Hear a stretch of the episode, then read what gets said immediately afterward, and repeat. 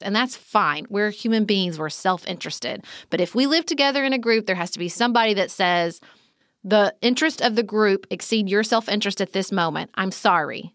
Because the pure self interest, the pure independence, the pure get government out of the way has ceased to serve us, be it climate change or a global pandemic or racial inequality or, you know, name the problem. We need to see our interconnectedness and we need to see the role of government in keeping this very big, very diverse, very complex country on its feet. This is Sarah. And Beth. You're listening to Pantsuit Politics, the home of grace filled political conversations.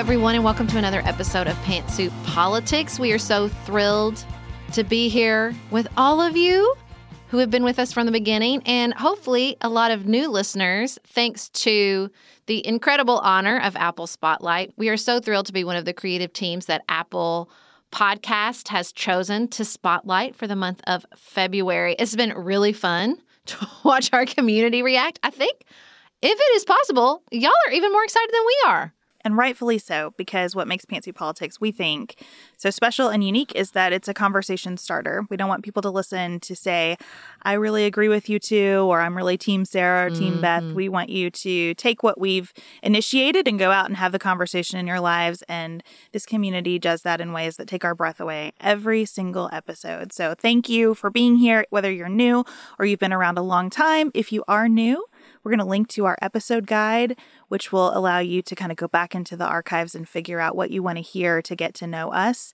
And we hope you'll stick around and become part of the conversation too. So, today we're going to talk about Texas. We're going to talk about the child tax credit plans currently before Congress. We're going to share our thoughts outside of politics. But before we get started, we hope that you're subscribed to our weekly newsletter. But you don't have to believe us. Take a listen to Beth O's recommendation. Hi, this is Beth from Utah. When I invoke the names Sarah and Beth as I am chatting with my sister, she knows exactly who I'm talking about. I introduced her to your Instagram lives during the debates, and I often refer to the podcast, the news brief, and the nightly nuance in normal conversation. Recognizing how important you'd been for me this past year, she even gifted me with a pantsuit politics tee for Christmas. I think my favorite aspect of what you do is the weekly newsletter, though, because you both are such gifted writers with humorous, compassionate, and poetic voices.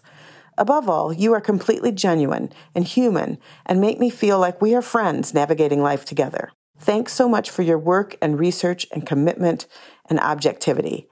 It means so much to me. It's that time of the year. Your vacation is coming up.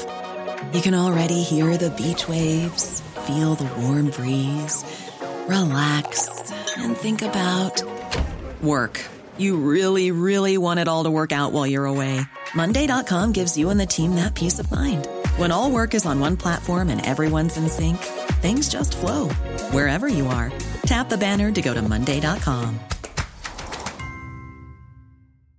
Cool fact a crocodile can't stick out its tongue. Also, you can get health insurance for a month or just under a year in some states. United Healthcare short term insurance plans, underwritten by Golden Rule Insurance Company, offer flexible, budget friendly coverage for you. Learn more at uh1.com.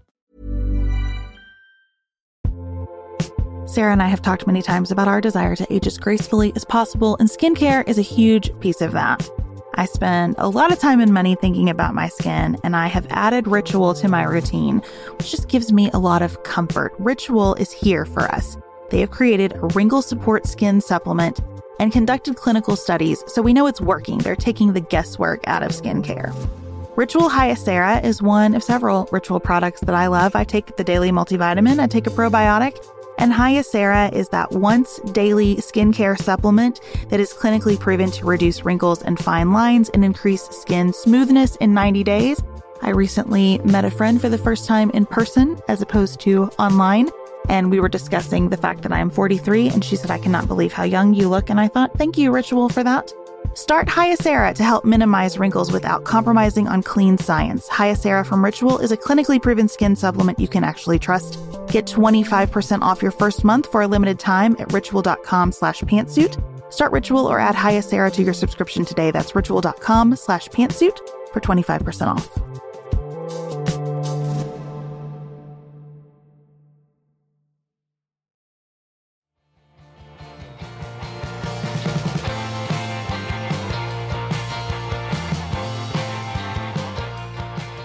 As we sit down to record here on Thursday morning, more than 1 million Americans don't have power. And the situations, particularly in Texas, Oklahoma, Mississippi, Louisiana, even our home state of Kentucky, are particularly dire. You know, what we try to do here on Pantsuit Politics, as we were talking about at the top of the show, is plug in the voices and experience of our listeners so that we can all have a better and more personal understanding of what's happening across our country. And Abby emailed us this morning from Breckenridge, Texas, after experiencing two rolling blackouts one that lasted 12 hours, one that lasted four hours. And we just wanted to share some of her story that she emailed us. Abby wrote, both of those blackouts, temperatures were in the single digits. Our house got down to 54 degrees, and our living room, a converted garage, was in the 40s. I have two small children, ages 5 and 2, and to be honest, this experience has stretched me to my breaking point, and I don't even have it as bad as many of my neighbors. I have friends who have not had electricity for three days, no water either. Our local United grocery store lost all of its perishable items due to the blackouts. All of it went into a landfill. As I'm sure you've seen on the news, the crisis is affecting everyone statewide in different ways. I'm a school librarian, and I received a call this morning that the pipes burst in our elementary school and flooded my library. So the damage will continue as things begin to thaw over the coming days. And that's something that I've been thinking about so much. This unexpected extreme weather in Texas would have been a crisis even if you didn't have the power grid situation. Mm-hmm. Agriculturally, it's devastating to have weather that mm-hmm. you're not mm-hmm. prepared for roll in like this. There will be so many ripple effects. And then when you layer on the damage resulting from a lack of power, pipes bursting, water not available to everyone, this is just going to be devastating for a long time. So, what happened? We have talked about this both on the news brief and the nightly nuance, but there is not surprisingly, lots of misinformation floating around social media. Some of it just shared among everyday citizens, and some of it perpetuated by high ranking officials in Texas itself about what is the cause for these rolling blackouts. So, if you haven't been reading a lot of the reporting from Texas, there's a couple things you have to know. First, Texas's power grid is independent from the United States. In the early 1930s, Texas went independent. Listen, it has an independent streak well known, well known, to avoid federal regulations. So it can't look to reserves in other states because the power grid is not connected to the rest of the United States. Now, the high ranking Texas officials came on television and blamed renewable energy for the lack of resources. There were pictures of frozen wind turbines and lots of blame cast on renewable energy, a few digs at the Green New Deal for good measure. But the reality is that Texas's renewable energy is a very small percentage of its energy grid. And what happened is this, you know, dramatic winter weather not only froze wind turbines, but it froze natural gas pipelines, which is a huge, huge proportion of Texas's energy. And look, there are lots of states that depend on wind turbines with winter weather but they winterize the wind turbines. And because of the regulatory environment in Texas, the power providers were not required to winterize either the wind turbines or the natural gas pipelines. And so there's this confluence of events that, in theory, is unexpected. But in reality, as you look across the United States, including Texas, that unexpected weather shouldn't be unexpected anymore because it is our new reality. Extreme weather, be it hurricanes or snow or earthquakes or wildfires, are our new reality in the United States, and we are not rising to that challenge. And by we, I want to be very clear. I am talking about political leadership or absence thereof. I'm not here to blame the people of Texas, even the people of Texas who voted for that leadership, because I'm 100% confident that nobody's asking their neighbors who they voted for for president before opening their doors if they have electricity and their neighbors don't. I think that's right. And I hope that in this situation, we can focus on how do we fix the problem first. It is important to understand how we got here. It is important to understand what we do to never be here again. It is important to draw out lessons for the rest of the country from what's going on in Texas. But right now, what matters is fixing it. How do we get Mhm. power to people? How do we get food and water to people? How do we make get our hospitals going? How do we make sure that families are not having to ration oxygen tanks for their premature babies, as has been reported in the news? We just need to fix it. I think this cycle of drawing out the political lesson first instead of fixing it first, then understanding exactly what went wrong, and then talking about the political dynamics. It is mm-hmm. messed up that we are skipping right to the political dynamics. I really appreciated this sentiment I, from Axios that I think just nails the problem, where they talked about how America is no longer showing the world how to solve problems. Instead, they mm-hmm. said there's always another uncivil war to be fought, even when democracy, global health, and now climate change are on the line. And look, I think it is important to have an honest conversation about renewables and about their current limitations, about what needs to be required in terms of reserves around renewables. If you are using renewables, knowing that their reliability is questionable compared to fossil fuels right now, what kind of reserves do you need to have around? It is important to be honest and accurate and searching for the best path forward around renewable energy. No one is served by being super defensive of the frozen wind turbines right now. But we are also not served by pretending that the wind turbines are the main driver of the problem in Texas. And none of that blame game helps get the problem fixed. Texas is an enormous state. The complexity of trying to deal with this problem is huge. And I think the best thing everybody can do, especially those of us who are spectators to this, watching it unfold from our heated homes, is to just say, how can we help? Where can we send money that will be credibly spent? And what can we learn once the problem is solved about what needs to happen next? Look, I mean, there is absolutely no doubt that a change in political leadership is a part of fixing fixing this problem, right? I think you're right. It's so easy to jump to that part, but nobody's registering voters in between boiling their water, right? Like that's not gonna get anywhere. And I think that there is an important awareness that you learn deep in your bones that when you see government fail.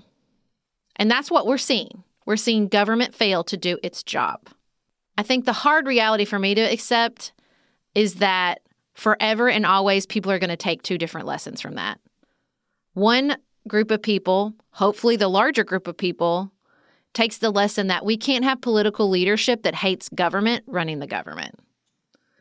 We can't have political leadership that at every opportunity shrinks government and lessens its role and cuts its funding and all these things because when we have big challenges, there's no government there to meet them. I mean, I, I feel like I've learned that lesson deep in my cells during the pandemic. And I think you learn it in a whole new way during a natural disaster. The hard thing that I have to just make my peace with is there another group of people that will learn the lesson that, see, this is why you don't trust the government because it can't do anything right, even when you really need it. And, you know, we talk about this a lot on Pantsuit Politics. We're never all going to agree. We're never all going to feel 100%. And like, not wasting valuable energy, both in solving the immediate problem and then fixing or improving the political reality, is wasted trying to convince those people who are never going to see government as anything but a hindrance. And so we just have to do you know, the best we can to convince enough to get a change in political leadership, to get the regulations that save people's lives, to get the resources out there to people who need them, and not, you know, spin our wheels about whatever Governor Abbott said on Fox News about the Green New Deal. And it's it's just hard. It's hard. I'm you know, as we're sitting here recording right now, the biggest story I would argue about Texas is that their senator, Ted Cruz, went to Cancun with his family. Now, Beth, I, I don't want you to get too mad because the reporting is that he was just dropping them off in Cancun and then he was going to return to Texas immediately that evening because that's what I do a lot. I drop off people in foreign countries. But, you know, it's like, it's hard. How, I mean, that's infuriating. That's infuriating. On top of things about Ted Cruz, that's also infuriating. But like, I'm not sure what Ted Cruz thinks his job is anyway. You made a really good point about this. Like, does Ted Cruz consider himself to be a leader? I mean, or does he consider himself to be a pundit? I'm not sure anymore. I've lost track of what he actually thinks his job is to do. So, can he still send barbs on Twitter and do his podcast from Cancun? Sure, I guess he can. He can. And I think that the most important takeaway for me about what Ted Cruz chose to do in the midst of this unfolding crisis came from one of our listeners who sent us a message on Instagram. She is in Texas right now, and she said, I know there's not a whole lot to say about this, but it just cuts so deep. She said, I know he's just mm. one person, mm. but I feel so hurt by this one person's actions. So and I think that's right. Mm-hmm. And even if he personally cannot do a whole lot right now, which I question, if you're a United States Senator, I think that you have some power to do some things. You can't fix it by yourself. No one person can fix it. But I do think using the resources at your disposal in a crisis and showing that you understand the crisis and that you care about the people going through the crisis and that you're in it with them is is vital. I just wish that we had that sense of connection between our representatives and the people mm-hmm. that they mm-hmm. represent. And Ted Cruz, you know, taking his family on vacation, even if his true plan was to come immediately back, is hurtful to his constituents. Mm-hmm. Again, not the most important thing that's happening. The most important thing is how do we fix this? But I understand why it's a big story because it does highlight the sense of does anybody care to fix this? Is anybody mm-hmm. trying mm-hmm. to fix it? Well, that's what's so hard. How do you triage a political problem that has such real world impact? Right? It's not purely a natural disaster. That's not the only thing that's happened here. It's a natural disaster worsened by climate change. It's a natural disaster compounded by an energy crisis worsened by political leadership. How do you thread that needle? It's so hard. It's so hard to do triage and help people. And in the face of a problem that, in large part, was created by a failure of leadership. It is hard, especially when the prevailing mentality, and I love Texas, so please do, do, not too. take this as a as a dig. I love it so much. And we have this situation in Kentucky here too. The prevailing mentality is one of independence. Mm-hmm. And I mm-hmm. was thinking about, you know, if I'm a mayor, I was just thinking about what if this happens in in Union, Kentucky where I sit. If I'm a mayor, I want to coordinate the government response with the nonprofit response, with the for profit response, right? Because I, I was seeing pictures of one of the mattress stores in Texas that opened its doors to become a shelter.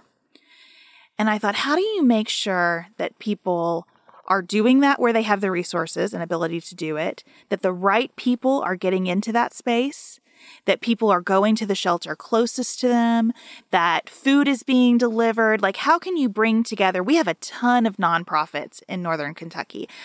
They are not well coordinated and sometimes mm-hmm. rather competitive with one another. And it's kind of weird. That's not anybody's fault. It's the fault of a lot of things, right? But in an emergency, when the demand is so heavy and so much heavier than any one business or one nonprofit or, or one government can handle. How do you coordinate all those things together? And I think that it's that coordination that I would be thinking about if I were in charge of anything in a governmental capacity right now to prepare. Because, again, as the Politico Nightly report that I appreciated noted, hot is getting hotter, cold is getting Cold is colder, getting colder. wind is getting windier. Like everything that's happening is ramping up, and you cannot count on this year looking like last year in any of your Mm-hmm. plans. And so, what I think we really need to work on is that triage plan. Like, what, how do we activate whatever the disaster is, all of the sectors in our community to respond effectively? Well, I don't think it's only coordination after the fact. I think there is a role of government through regulation to require preventative measures when they would not happen otherwise if you were purely profit motivated, right? Like I think that there is a role of government in saying like I know you don't want to prepare for this once in a 500 year event, but you're going to anyway because we're going to legally require you to do so. And that happens at a direct expense to taxpayers that we don't get excited about spending money on, but we need to. I think all the time about listening to the local sanitation district leader in my area and how I was nearly radicalized by that conversation because listening to him talk about how difficult it is to maintain sanitation infrastructure, how little people want to pay for sanitation mm-hmm. infrastructure, and how utterly disastrous it is when sanitation infrastructure fails. I left that meeting thinking, charge me whatever you need to charge me. Mm-hmm. These are the taxes I am thrilled to pay. But most of us haven't sat in a meeting like that and don't have a picture of how significant the dollars we spend on that highly localized, unsexy, but critical infrastructure, how, how critical those dollars are. And I think the more we can talk about that and kind of get out of this, like, let's fight over everything nationally mentality that we're in, the better we can do that preparation, regulatory and otherwise, to make sure we're on top of things and anticipating. We're always going to be behind the climate because of where we fall in human history, right? So, how can we at least start to meet it and then prepare our children and future generations to be in front of it? It's going to take a lot of our focus. Listen, I served on the sewer board during my time as city commissioner. It was my absolute favorite thing I did during my time in public service. It's an incredibly informative, important experience that truly everybody should have a glimpse into. The executive director of our local sewer board is one of my most favorite people on planet Earth.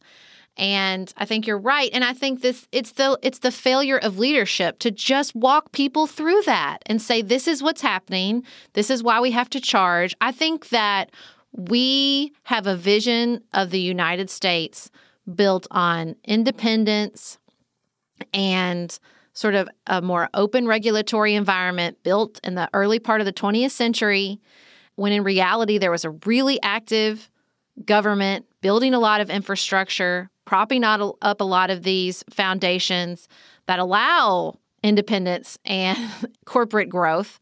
And those checks are coming due, not only in our lack of regulation and our lack of response to climate change, but in our crumbling infrastructure, in all these ways, and, and in the growth of a, of a political philosophy that said government was the problem government we just need to take care of each other. Like that awful facebook post from the colorado city mayor just take care of yourself. You know there is this idea that nonprofits and churches and charity organization can fix whatever ails america. Well ask the people of texas how well that works. Ask the people of california. Ask the people of Florida when they're hit with a hurricane. There are we are too big and complex to think that even with the intense charitable spirit of so many people in this country that we can do these things alone. Like it, you were honestly, it reminds me of the conversations around GoFundMe. That well, we'll just fund everybody's medical bankruptcy through an internet campaign. Like it's not going to work, guys. Like we're too big and too complex. We have to have government. We have to have government, and to to coordinate to force people to pay money either through taxes or regulations that they don't want to spend out of pure self interest. And that's fine. We're human beings, we're self interested. But if we live together in a group, there has to be somebody that says, the interest of the group exceed your self interest at this moment. I'm sorry. Because the pure self interest, the pure independence, the pure get government out of the way has ceased to serve us, be it climate change or a global pandemic or racial inequality, or you know, name the problem. We need to see our interconnectedness. And we need to see the role of government in keeping this very big, very diverse, very complex country on its feet. I, and I hear your passion and respect it about this, Sarah. And I also think that it's a hard message if you live in a place where government has really failed around the pandemic. I think it's a hard message when a lot of public schools are not open. It's a hard message when people like my sister are having to drive an hour and a half each way to get a vaccine. It's not that government is a perfect solution to anything. And it's, I don't think ever that government should be the only solution. Mm-hmm. I just think it would help us if we could get out of the battle between all government and no government to ask the question that I think you're really asking, which is what is their role? And where government has abdicated the role that government can uniquely play, mm-hmm. like requiring power plants to be winterized. What's the consequence of that? And what do we want to do about it next time? Mm-hmm. Well, we try to include a moment of hope in all of our episodes, and we're going to go back to Abby from Breckenridge, Texas for that moment of hope today. She wanted to give a shout out to her county judge, Michael Roach, who we also recognized for his efforts during the pandemic. She said that he has been driving around nonstop in hazardous weather conditions, checking in on vulnerable community members, coordinating warming centers and food locations every day. She says they've put families in local motels and bused them to food locations daily. He is boots on the ground, and it is truly an example of love. And she is very, very grateful. And I know that Michael Roach is one of many people in Texas doing everything possible to help during this situation. So, what a good example of what happens when you use the power that you have as an elected leader to help others. And we're going to have a really complimentary conversation in the next segment. We're going to talk about child tax credits and proposals, both from Mitt Romney and the Biden administration, about how to use government to solve the problem of child poverty. Also, before we get to that, the other big news this week was the death of Rush Limbaugh. We wanted to share that we talked about that in great detail on our Patreon page, and we've opened that up to all patrons. So if you're interested in our thoughts on the legacy of Rush Limbaugh, you can head on over to patreon.com. We are special breakfast people here at Pantsuit Politics, but not just when Beth and I are on the road. The truth is, I want something warm from the oven every Saturday morning and Sunday morning. It's just the truth. It makes it feel special, makes it feel exciting. I don't want to work at it. So, the first time I ever saw wild grain, which is bake from frozen subscription box for sourdough breads, fresh pastas, and artisanal pastries, I was obsessed. You guys, I've been a member for over a year. It's amazing. It's so easy. Every item bakes from frozen in 25 minutes or less, no thawing required. You can fully customize your wild grain box. You can choose any combination of breads, pastas, pastries. You can even build a box of only breads, only pastas, or only pastries if you'd like. And for a limited time, you can get $30 off the first box, plus free croissants in every box when you go to wildgrain.com slash pantsuit to start your subscription. Sometimes I make one single croissant just for me because I want to feel special, and they're so good. You heard me. Free croissants in every box and $30 off your first box when you go to wildgrain.com slash pantsuit. That's wildgrain.com slash pantsuit, or you can use promo code pantsuit at checkout. This show is sponsored by BetterHelp. Can I get something off my chest? Every day I feel a little pang of sadness because I think about Griffin going away to college. Y'all, he's a freshman in high school. This is not healthy or normal. This is why I have it on my list of things to talk to my therapist about. We all carry around these things, big and small. When we keep them bottled up, it can start to affect us. Therapy is a safe space to get these things off your chest and to figure out how to work through whatever's weighing you down. If you're thinking about starting therapy, give BetterHelp a try. It's entirely online, designed to be convenient, flexible, and suited to your schedule. Just fill out a brief questionnaire to get matched with a licensed therapist and switch therapist anytime for no additional charge. You gotta get it off your chest. And you can get it off your chest with BetterHelp. Visit betterhelp.com slash pantsuit today to get 10% off your first month. That's betterhelp, H-E-L-P dot com slash pantsuit. Looking for the perfect gift to celebrate the moms in your life? Aura frames are beautiful, Wi Fi connected digital picture frames that allow you to share and display unlimited photos. It's super easy to upload and share photos via the Aura app. And if you're giving an Aura as a gift, you can even personalize the frame with preloaded photos and memories. You guys, I love my Aura frames. I have one in my office, I have one in my kitchen. I have given one as a housewarming gift, I have given one as Mother's Day. Father's Day. They are the most amazing gifts because this app is a game changer, in my personal opinion, in digital frames. It makes it so, so easy to get the pictures on there and even videos. It plays like you're in Harry Potter, you guys. It is the best. I love mine so much. And right now, Aura has a great deal for Mother's Day. Listeners can save on the perfect gift by visiting auraframes.com to get $30 off plus free shipping on their best selling frame. That's A U R A frames.com. Use code PANTSUIT at checkout to save. Terms and conditions apply.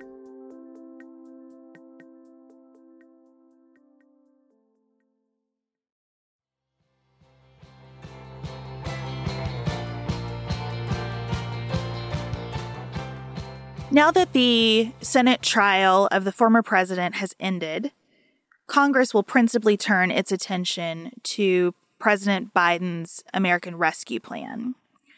A component of that plan is a change to the child tax credit. It is being proposed on a temporary basis.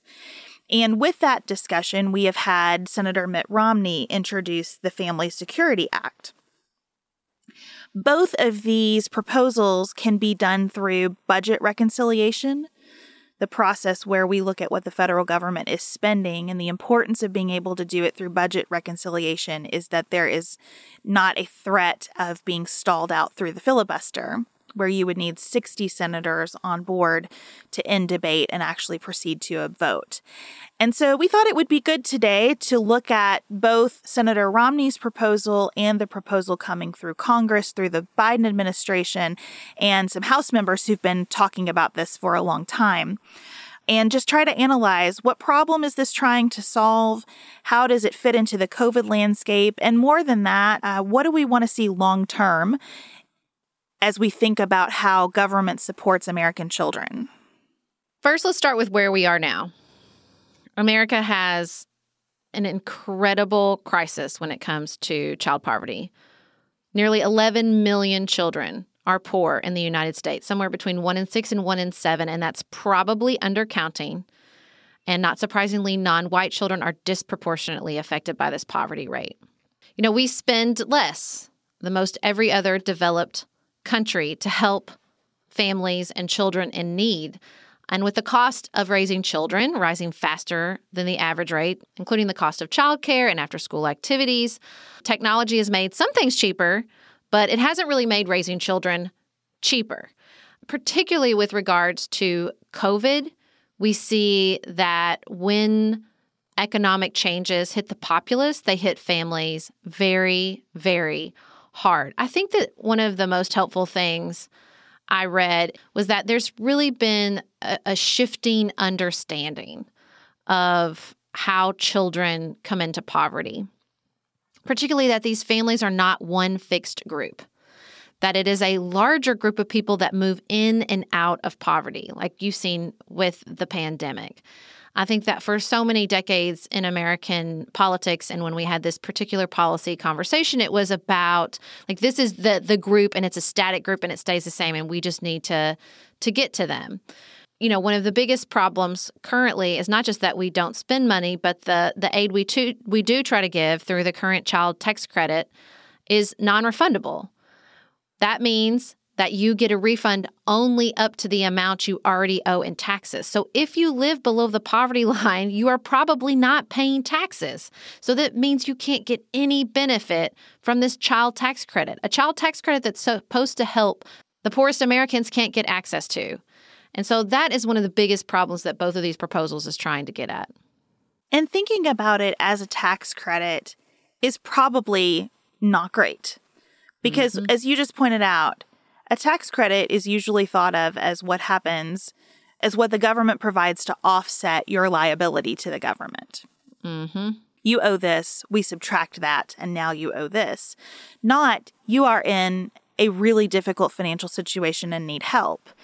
And something that differentiates Mitt Romney's proposal from the proposal that is in the American Rescue Plan is that he's talking about what is truly social insurance, more like mm-hmm. Social Security.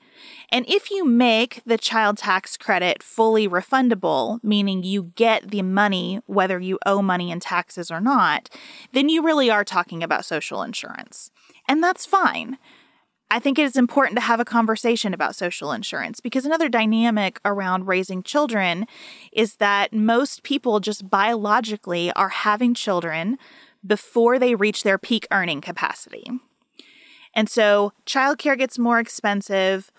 All of the things attendant to having kids, extracurriculars and everything required, diapers and formula and car seats, everything keeps getting more expensive. You're not at your peak earning capacity.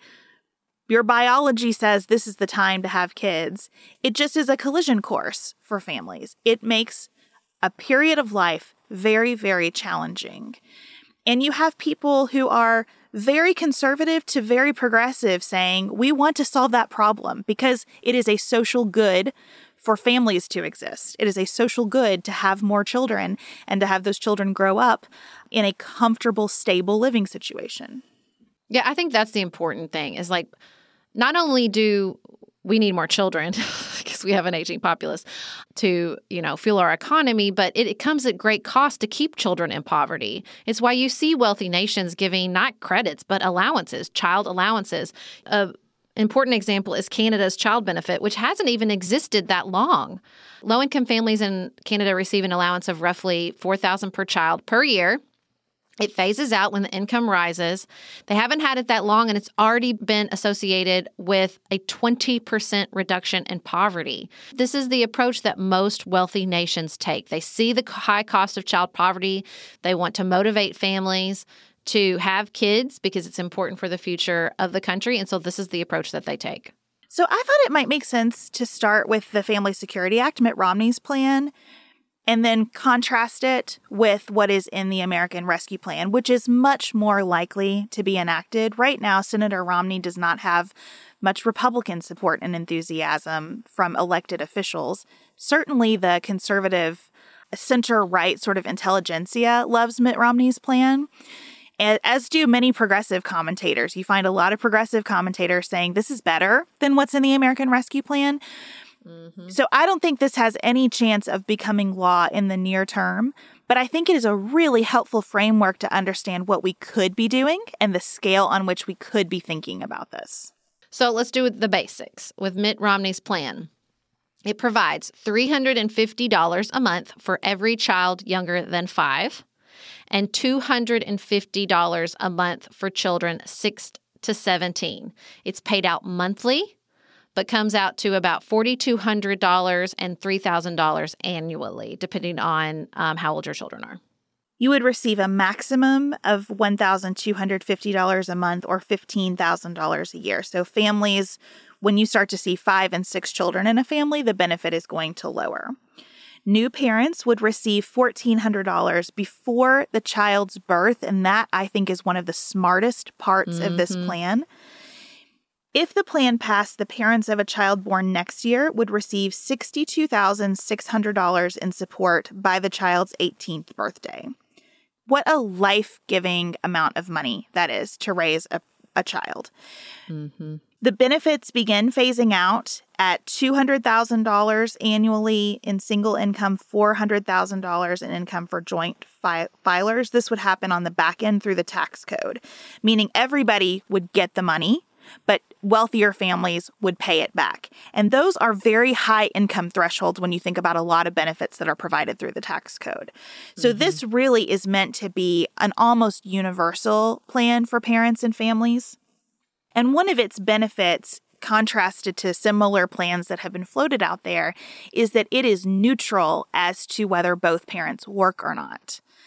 And that's something that a lot of conservatives really like about Mitt Romney's plan because we are not saying it's better for both parents to be working or we need to have funds available to reimburse out of the home childcare. It's just saying whatever decisions a family makes, they need support. And so let's support them. So he funds these cuts through other programs and tax credits that aid the poor. So by eliminating programs, he aims to make these payments budget neutral, meaning they don't cost anything, which is an important component of using this legislation and budget reconciliation. Um, so the bill eliminates the child independent care tax and head of household tax filing status, and make which make because it makes both of them pretty redundant. It ends federal funding for the temporary assistance for needy families. And, you know, this isn't without criticism. A lot of people depend on TANF. And so the eliminating of the federal funding for this program in the hopes that the basically the child care allowances would make up the difference. It also revises the current earned income tax credit. This is a little bit complicated. But when you compare the Romney plan to the Biden plan, which we'll talk about in a second, there is a category of families, depending on income level, that could be worse off under the Romney plan. With the subtraction of the earned income tax credit benefit, the subtraction of temporary assistance to needy families, there are people who would receive less in federal aid overall under Romney's plan than under Biden's plan. Now, I think you have to offset that by thinking about the fact that Senator Romney is proposing this as a permanent program, and what's in the American Rescue Plan right now is proposed as a one year program. But the way that it's paid for matters in looking at who benefits most and are we targeting this benefit to the people who need it most? And and there's a good argument and some important numbers to calculate as you think about what would actually make its way to individual families. I'll tell you the elimination that's going to be least popular. It's just he also eliminates the state and local tax deduction. You know this is a tax deduction in state that is very popular in states with high incomes and high property taxes. So eliminating this to fund the child allowance, I think, That'll be a bigger political lift. You know, as I'm I'm reading people's analysis of this. I mean, I think you have the policy people who love that it's simple to administer, that thinks it'll have a huge impact on child poverty, maybe even the birth rate. And I think that's all very interesting to read. And then I read statements from like Marco Rubio and Mike Lee calling it welfare assistance and that people won't want to work and they'll just have kids. And I think, you know, over the course of my life, I've heard that argument so many times. And never has it felt more tone deaf than it feels right now in the middle of a global pandemic where parents are just crumbling under the pressure. of so many things. And the idea that when people, you know, women are fleeing the workforce, the dang New York Times has to set up a primal scream hotline, and you think $62,000 over the course of a child's lifetime, and people are like, heck yeah. Heck yeah, let me add another toddler to this mix right now because I want that money. Is just, it's laughable. It's like I want to take that criticism seriously, but right now, where I can hear my six year old upstairs having a meltdown in the middle of our recording, it's just, it is laughable. Here's what I really like about the Romney plan. If you could pass it, it would be reliable. And what helps people work the most is having mm-hmm. things in life that are mm-hmm. reliable. Yeah. Having reliable childcare, so having true. reliable transportation, having reliable food, housing, etc. Reliability helps people work. I think most people very much want to work, but they must have those structures in their lives that allow them to do so. Yeah. And if you know, regardless of what my tax obligation is going to be, regardless of whether Congress reauthorizes this at the end of the year mm-hmm. or not, mm-hmm. I am going to have this money coming in every month. The building blocks are in place for you to go out and have a job that or start a business or start a business if you need exactly. that kind of stability. I mean it's the argument for universal That's basic right. income right? That it just provides for people with a stability and a safety net to go out and do big things. Like i just you know it's not that i don't think there's a single american who will make arguably deplorable choices if sent money every month. Of course there will be. Of course there will be. We're a country of 300 million people. Some of us suck. That's just the reality. But the idea that that's the way we should make policy decisions, that we shouldn't look at the impact across the board, but be driven by fear of the extreme reactions is just, It's I'm so tired of talking about policy like that. I am so so tired about ta- talking about policy like that and I just want to sort of wave my arms around and be like, "Well, are you okay with how things are now or you just want to keep saying no?" It's so frustrating. I also think we need to consider the word welfare. Mhm. It has been overlaid with such a negative connotation, but our founding documents talk about And a racial connotation. That's right, and, and an overtly racist connotation. Our founding documents talk about promoting the general welfare. There is a, I think, standard of living below which we should not want other Americans to exist. yeah. I think in the wealthiest country in the world, there is a standard of living below which we ought not want others to exist. And the pandemic has, for me, illustrated so clearly that as much as we talk about being a country that loves children, we have Mhm. not prioritized children from a policy perspective in almost any way.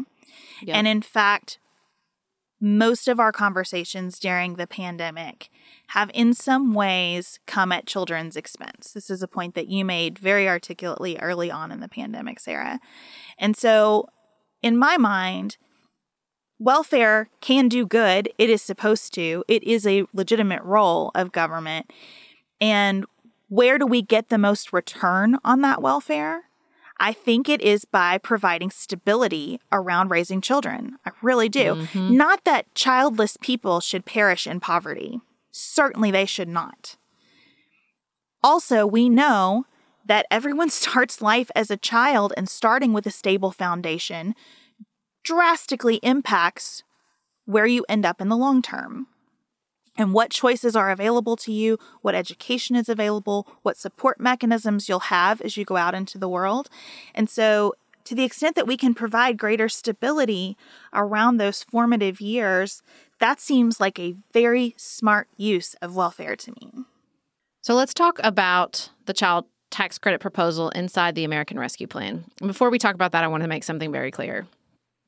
We're talking about the Biden proposal, but the advocacy for changing the way the current child tax credit works has been coming from Representative Rosa DeLauro for literal decades. This woman, when you talk about political leadership and you talk about people that see problems and see the government's ability to fix it and just keep beating that drum with every available resource they have, this is a good example of this. She's a representative from Connecticut. She's a staple on Capitol Hill and also just a really good interview. I love to watch her interviews, but she has been advocating for these changes to the child tax credit for most of her career because she saw the impact it would have on child poverty. And so I just don't want it to become like, well, isn't this Joe Biden's fabulous plan? I think that I think even the inclusion in the plan is probably due to her advocacy. And so I think that she should in her and the others who have supported her and worked with her on this really deserve a lot of the credit. So, this is a temporary proposal. Many things in Washington begin as a temporary proposal that gets mm-hmm. reauthorized because of their popularity. So, I don't want to poo poo that aspect of it too much. It provides $300 a month to parents of children under six and $250 a month for children who are between six and 16. It does not cut any other existing welfare or tax benefits. Making it permanent would require budget cuts or other offsets. And probably making it permanent could take it out of the budget reconciliation process. But that's not certain. Benefits start to phase out for single filers at $75,000 in income and joint filers at $150,000 in income.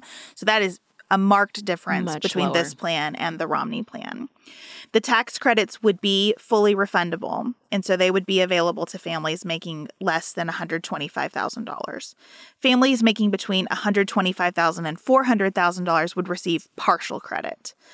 The plan would also make this credit advanceable, so the Romney plan is about getting checks monthly to families, and this would do that too. You would get um, one twelfth of the value of the credit each month. So it's it is kind of riding that line between tax credit and social insurance. And when I say social insurance, I mean payments that come from the government right? Not an offset to what you owe the government, but just the idea that we all pay into certain programs in order for those programs to pay back out.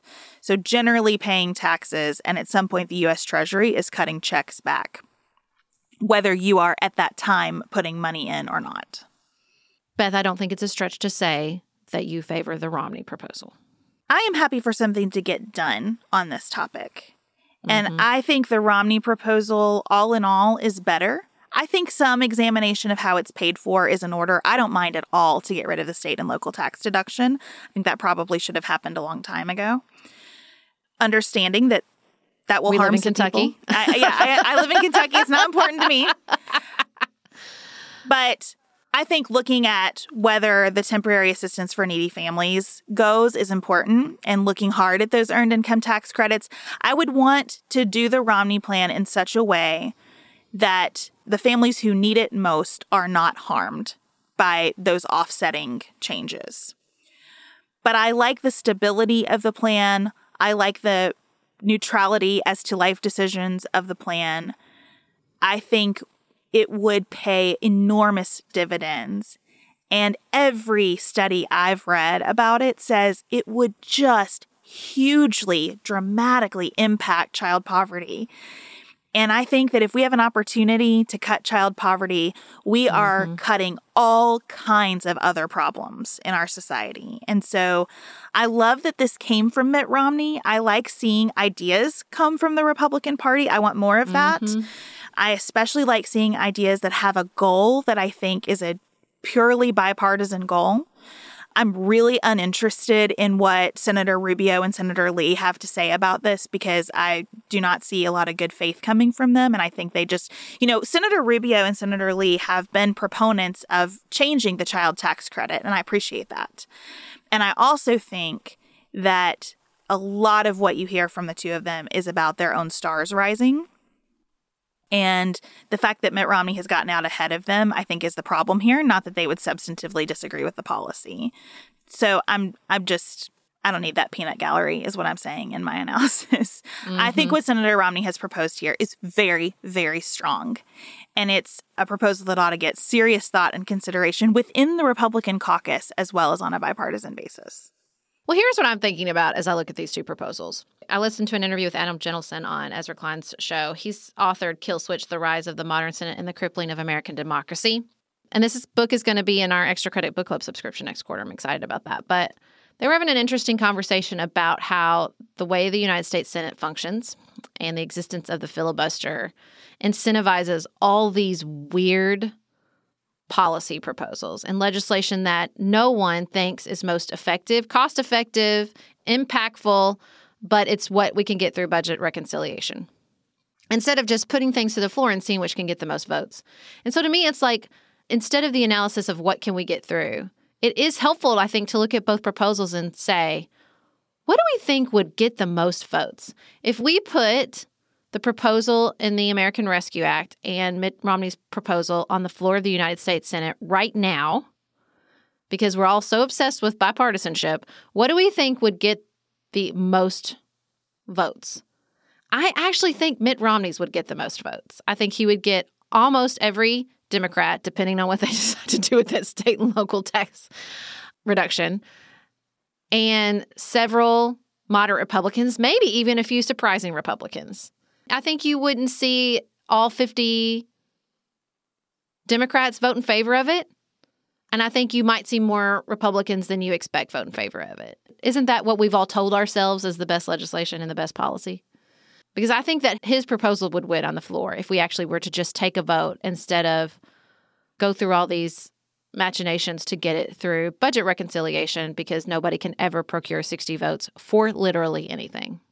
If you agree that Senator Romney's proposal is a good one and want to help that incentive structure around our representatives, it might be a good day to send an email or make a call mm-hmm. to your representatives and say that you support that plan and you want to see more work done around it. It will take a lot to get Senator Romney's plan anywhere near a vote, I think. And so uh, hearing from constituents never hurts in that process. And if you happen to live in Arizona and West Virginia want to call up Kyrsten Sinema or Joe Manchin with your thoughts about the filibuster, feel free to do that too. One more thing I wanted to mention before we conclude on this topic is that I love a piece from David Brooks in the New York Times from 2019 about child poverty and the approach that Canada has taken to child poverty. It is about exactly what we were talking about when we were discussing natural disasters in the first segment. How do you bring together all of the resources in an area to attack a problem with focus and persistence and a real search for effective solutions? And it is definitely worth your time if you are interested, especially in thinking more about what you could be pushing for locally to deal with child poverty. Sarah and I have talked many times about our desire to age as gracefully as possible, and skincare is a huge piece of that. I spend a lot of time and money thinking about my skin, and I have added Ritual to my routine, which just gives me a lot of comfort. Ritual is here for us. They have created a wrinkle support skin supplement and conducted clinical studies, so we know it's working. They're taking the guesswork out of skincare. Ritual Hyacera is one of several Ritual products that I love. I take the daily multivitamin, I take a probiotic, and Hyacera is that once daily skincare supplement that is clinically proven to reduce wrinkles and fine lines and increase skin smoothness in 90 days. I recently met a friend for the first time in person as opposed to online. And we were discussing the fact that I am 43, and she said, I cannot believe how young you look. And I thought, thank you, Ritual, for that. Start Hyacera to help minimize wrinkles without compromising on clean science. Hyacera from Ritual is a clinically proven skin supplement you can actually trust. Get 25% off your first month for a limited time at ritual.com slash pantsuit. Start Ritual or add Hyacera to your subscription today. That's ritual.com slash pantsuit for 25% off.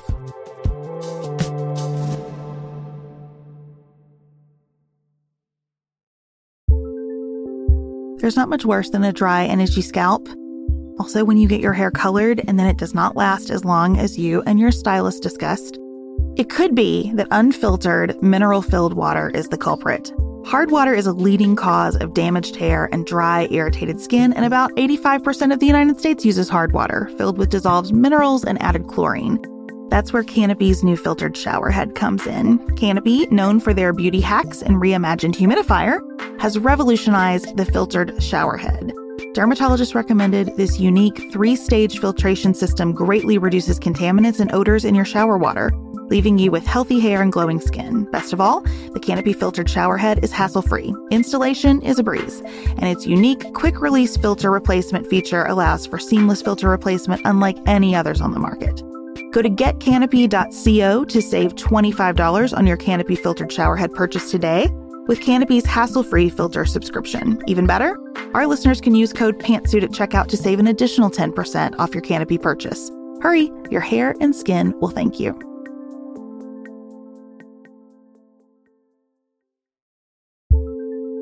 Do you want a bra that's sexy or a bra that's comfortable?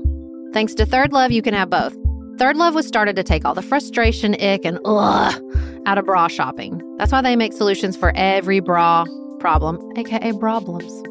Their bras make it easy to bring back perkiness you haven't seen since high school, get smoothing you know where, and have straps that actually stay put. Designed at their headquarters in San Francisco and made from premium materials, they put every style through hours of wear testing on real women, including themselves, before it's given the stamp of boob approval. Comfort and support are guaranteed. Plus, whether you're a double A cup or an H cup, their virtual fitting room will help you find your perfect fit fast. And they've even invented half cups. No more feeling stuck between two cup sizes that don't fit right. It's time to get your problems solved. Visit thirdlove.com and get 15% off your order with code podcast15.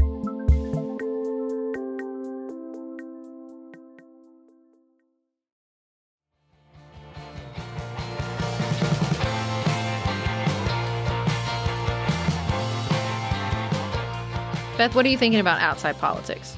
As longtime listeners know, I have two daughters. My older daughter Jane is 10, my younger daughter Ellen is 5. For her 10th birthday, my sister got Jane a journal called Just Between Us for mothers and daughters. It has been such a godsend to us because I have really been feeling the pressure of Jane reaching this tween stage and reaching that stage at a time when she's not going to school. And I'm trying to work at home, and my husband's trying to work at home, and we're also trying to take our five year old through her kindergarten year online. And I really worry that the prevailing message that Jane gets from me right now is I'm busy later. Let's talk about it later. I care, but I'm really busy right now. Oh my gosh, can you leave me alone for a second? I'm just worried about that. And having a written form of communication where we can go back and forth when we're really in a good mindset to talk to each other has been so incredibly helpful. And of course, my five year old saw this and wanted one too, and she picked oh, this really sad, beat up notebook of mine to use as her journal, but she loves it. It's fine. And her face, when I write in her journal to her, just lights up. And it gives me a chance to be the mom I want to be to both of them at times of day when I can really do that. And often I write to them right before I go to bed. And it's just, I can't overstate what a difference it's making in how I feel about my parenting. I always think about that moment on the Oprah show way back in the day where Toni Morrison talked about how your face looks when your child comes into the room. Do you light up or are you like, ugh, what do you want? And I always thought that was so important. And I strive so hard to be a face that lights up when they come into the room. And also, I recently finished Kristin Neff's Self Compassion. And one of the biggest areas I need self compassion with myself is parenting. And I realized, like, when people would say you can't be the perfect parent, I would think, I know that. Like, of course, I can't be the per- perfect parent. But then she said, I think that, like, basically, like, but we think they're out there somewhere. It's just not us. And I thought, oh, yep, that's, yep, that was me. That's me. It me. I say, well, I know I'm not perfect, but subconsciously or even a little bit consciously, I think somebody's out there getting it right, right? Somebody's out there every time, lighting up every single time their child walks into the room. And I think that, like, that awareness really helped me. And I think you're right. Like when you can just, like, if that's important to me, of course, it's important to all of us that our children don't see us dismissing them or being frustrated by them or the overarching feeling they get from us is like go away. And so being able to like structure a solution instead of just beating yourself up about it all the time, that always I think is so key when I can just find a way to to either just have a space to say out loud, hey, I'm worried this is how you feel. And also, inevitably, I've noticed with the pandemic, like when I ask my kids, like, I'm worried that, like the other day, I was saying, Spurn, of, co- of course, by Dr. Becky and her posting on Instagram that always leaves me feeling like both inspired and am, am I perhaps the worst mother on the planet? Earth? I know that's not Dr. Becky's goal, but that's how I feel sometimes. And she was talking about how they feel when we get onto them and how, like, the internal message might be like, I'm bad, I'm making bad choices. And I, t- I told my kids, I'm like, when I tell you you're sneaking, I'm like, why are you sneaking? Do you feel like I'm telling you that you're a bad kid? Like you're like you're trying to solve a problem and it's bad that you're trying to solve the problem that you really want that chocolate on the very top shelf in the cabinet where I hid it. And they're like, no, we don't feel that way. And I was like, sometimes I'm like, man, I'm beating myself up about it. When I ask them, they're like, what are you talking about, crazy lady? But I, all that to say, I have a journal that I share with my oldest son, and I've, I've gotten one for my middle son. And they are like just having that structured place to write down. Not to mention, I think there's just such power in, in articulating how you feel to your children and writing it down so that they can see it. Yeah, it's like a lot of goodness and a lot of good impact wrapped up in in one little book. And it does help me respond more effectively than sometimes I can with my words. Mm-hmm. Ellen, the other mm-hmm. day, I was so frustrated with Ellen because we were trying to have a really fun day. It was weekend. I was trying to give the kids all my focus. And Ellen was trying, it seemed to me, as much as a five year old can, to find things that were wrong, to find where her feelings were hurt, where something wasn't fair, where Jane was getting more than she was, whatever. It just felt like Ellen was looking for the negative. Mm. And I finally sent her up to her room to take a nap. I said, You must be tired. The way that you're treating everybody right now, I can only assume that you are tired. So she goes to her room to take a nap. She gets up, she grabs the journal, she takes it in her room and she writes in it. She sets it on the table that we've agreed is the spot for the journal. And she comes over to me and she says, I wrote something in my journal. And I said, Okay, I'll grab it. And I took a look and it says, I am so sorry, mommy. Bless. And so I took the journal and I started writing and I watched her watching me write, you know, just waiting and waiting and waiting to see what I was going to write. And it gave me a chance. I probably would not have gotten here if I were just speaking through it, but it gave me a chance to say, I don't want you to be sorry. I also want you to know that it's okay to be frustrated. And I want you to know that there is a lot of joy that we miss out on if we focus on our frustration. Hmm. So I want to find a way to help you be frustrated and know that that's okay. And I also want to help you look for things to be excited about. And she read it and she came back to me and she sat up in my lap and hugged me so hard and said, Thank you, mommy. And I just, I was just so grateful to have that tool. I would not have gotten to that moment without such a simple tool that had never occurred to me before my sister gave us this journal. Well, it reminds me of a time I've had I had a very similar conversation with with Griffin about emotions, and at the end he went, "It sounds like you're asking me to do a bunch of different things at once," and I was like, "Oh, then I properly conveyed what." I was trying to convey. That's right. That's accurate. I am. It's real hard. I also haven't figured it out yet. Best of luck to you. We just uh-huh. have to keep coming back and trying. And, you know, mm-hmm. In this way, children are such a good frame for everything else in life. What is politics other than asking people to manage a whole bunch of different feelings at one time? Well, we hope that we've given you a space to process politics and parenting and pandemic struggles and what's happening in Texas and why it's hard and expensive to raise kids all within an hour. Thank you for joining us for another episode of Pantsuit Politics. Have the best weekend available to you.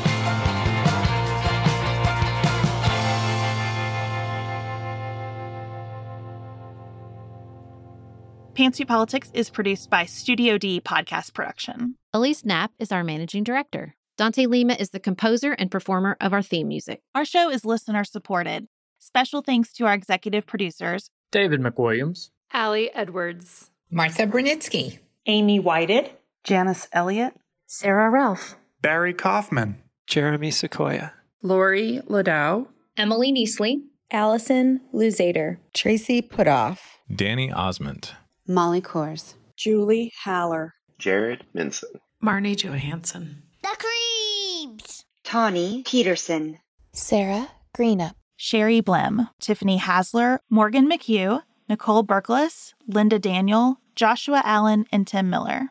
To support Pantsuit Politics and receive lots of bonus features, visit patreon.com slash pantsuitpolitics. You can connect with us on our website, pantsuitpoliticsshow.com, sign up for our weekly emails, and follow us on Instagram.